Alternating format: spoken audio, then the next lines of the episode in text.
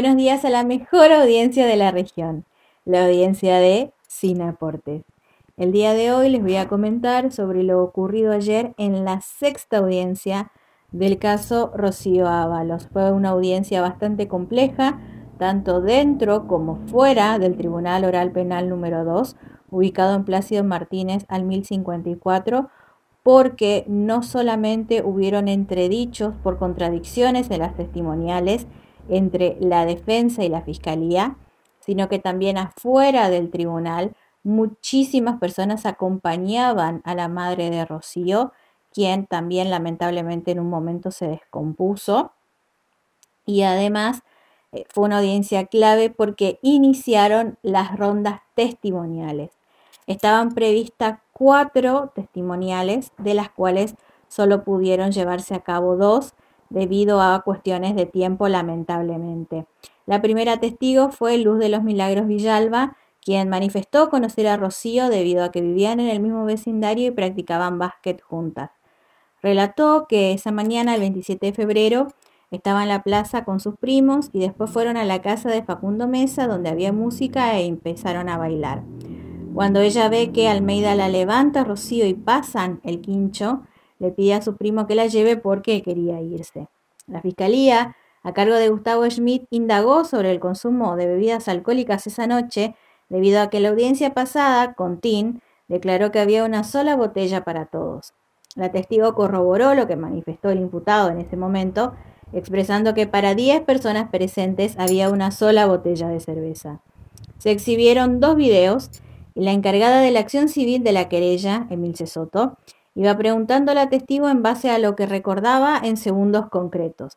En el mismo, en los videos, la testigo pudo identificarse en el lugar, así como también a los tres imputados. Luego nuevamente pidió la palabra a la fiscalía para preguntar por qué se retiró de la casa la testigo, y allí surgió la primera contradicción de la jornada. En sede judicial, la testigo declaró que me quise retirar por vergüenza ajena, porque como estábamos en casa ajena, y no estaban los dueños, está mal que hagan eso, que vayan a la pieza Rocío y Lucas.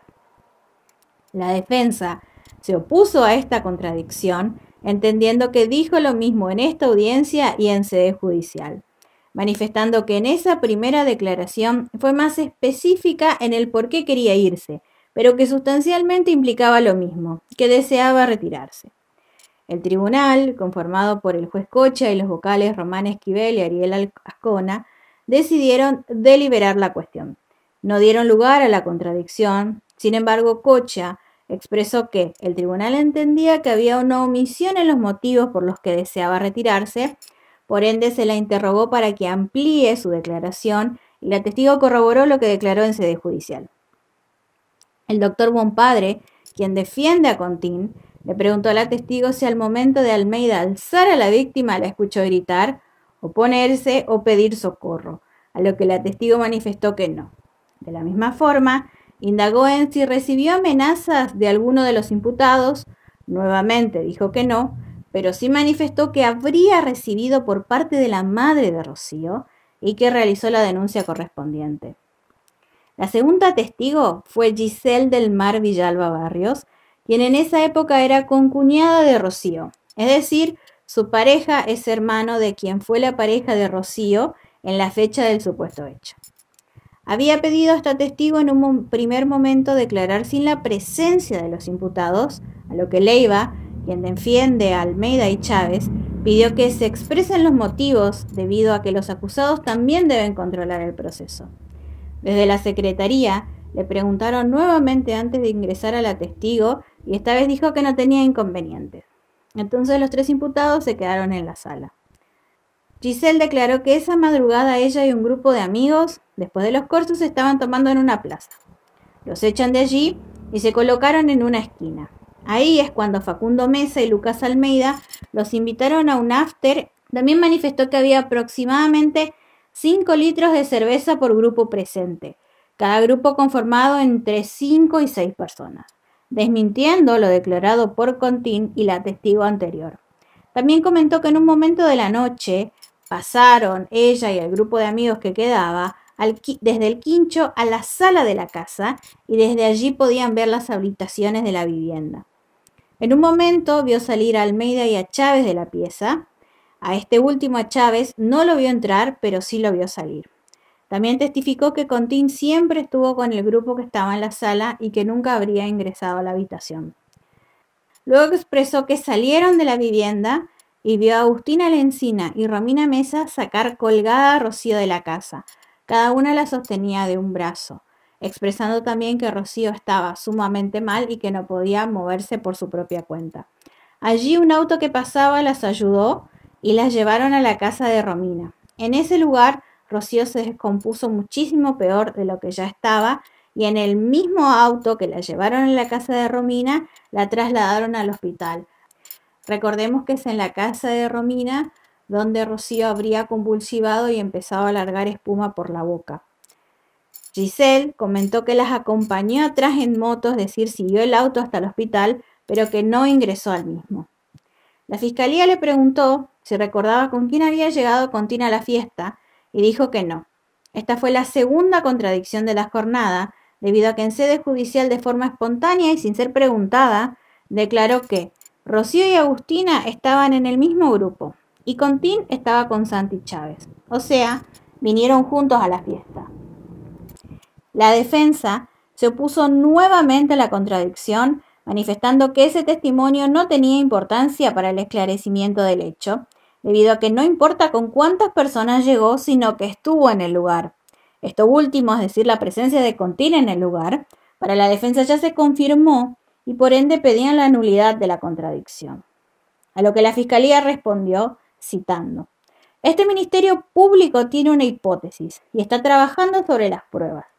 De la misma forma también expresó la Fiscalía que no tiene por qué explicarle a la defensa por qué pregunta cada cosa y que, citando nuevamente, el Ministerio Público no se mete en la estrategia de la defensa.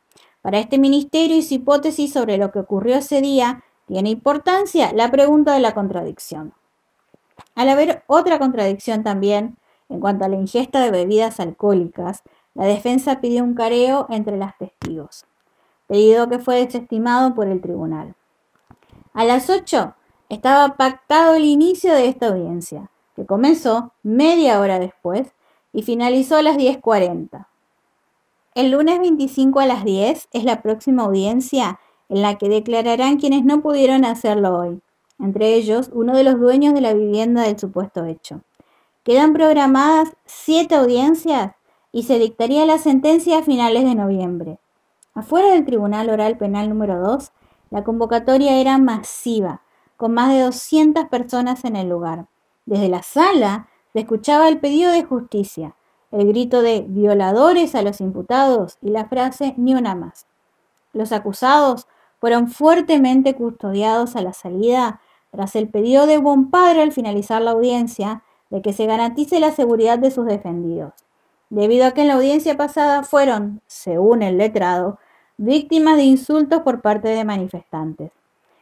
Si bien buen padre reconoce el derecho a manifestarse, pedía al tribunal que no se vuelva a repetir la situación porque incluso él temía que sus acusados sean impactados por un objeto contundente que les podrían arrojar quienes se manifestaban. Cuando salieron del top número 2, integrantes de la querella fueron aplaudidos por manifestantes, mientras que a los imputados trasladados les gritaban violadores. Y tras la fuerte custodia policial y personal antidisturbios listos para el choque, incluso con garrote en mano, quienes custodiaban el móvil en el que eran trasladados los acusados, Personas en el lugar cantaban. Yo sabía que a los violadores los cuida la policía. La hermana menor de Rocío estuvo presente dentro de la sala. Y ni bien finalizó, salió a comentarle a manifestantes lo que ocurrió en la audiencia. La madre de Rocío, tras el traslado de los acusados, se descompensó y tuvo que ser asistida. Una jornada de las más complejas, tanto dentro como fuera del tribunal. Para finalizar, me gustaría hacer hincapié en lo que la defensa le preguntó a la testigo, Luz de los Milagros, en cuanto a si al momento de Almeida alzar a la víctima, la escuchó gritar, oponerse o pedir socorro. a lo que la testigo manifestó que no. Me gustaría hacer hincapié porque aparentemente esta sería una de las estrategias de la defensa, el ir atrás de la cuestión de que Rocío no se habría opuesto, no habría manifestado ningún tipo de disconformidad o incluso no habría pedido socorro o ayuda. ¿Por qué me gustaría hacer hincapié en esto? ¿Por qué me gustaría que repensemos en esto? Quisiera que recordemos el caso de la manada, socialmente conocido como el caso de la manada, que ocurrió en el 2016 durante las fiestas de San Fermín en Pamplona, en España, el caso en el cual cinco hombres violaron a una joven de 18 años y en este caso la jueza los dejó libres porque según ella, en el video que se viralizó por todos lados, desde redes sociales hasta eh, mensajería interna como WhatsApp, como Telegram, en el cual estas cinco personas se las veía que estaban violando a esta víctima, para la jueza, la víctima en el video, al no decir que no, al no gritar, al no pedir ayuda, al no manifestar ningún tipo de disconformidad, de incomodidad, de no, de no expresar que no se sentía a gusto, que no se sentía cómoda, simplemente porque estaba muda, quieta y no podía moverse, no, al no hacer ningún tipo de gesticulación, al no decir ninguna palabra, esta jueza entendió que a la víctima lo que le estaban haciendo no la estaba incomodando y por eso los dejó libres. Así que esperemos que este caso no sea igual que el caso de la manada. Muchas gracias.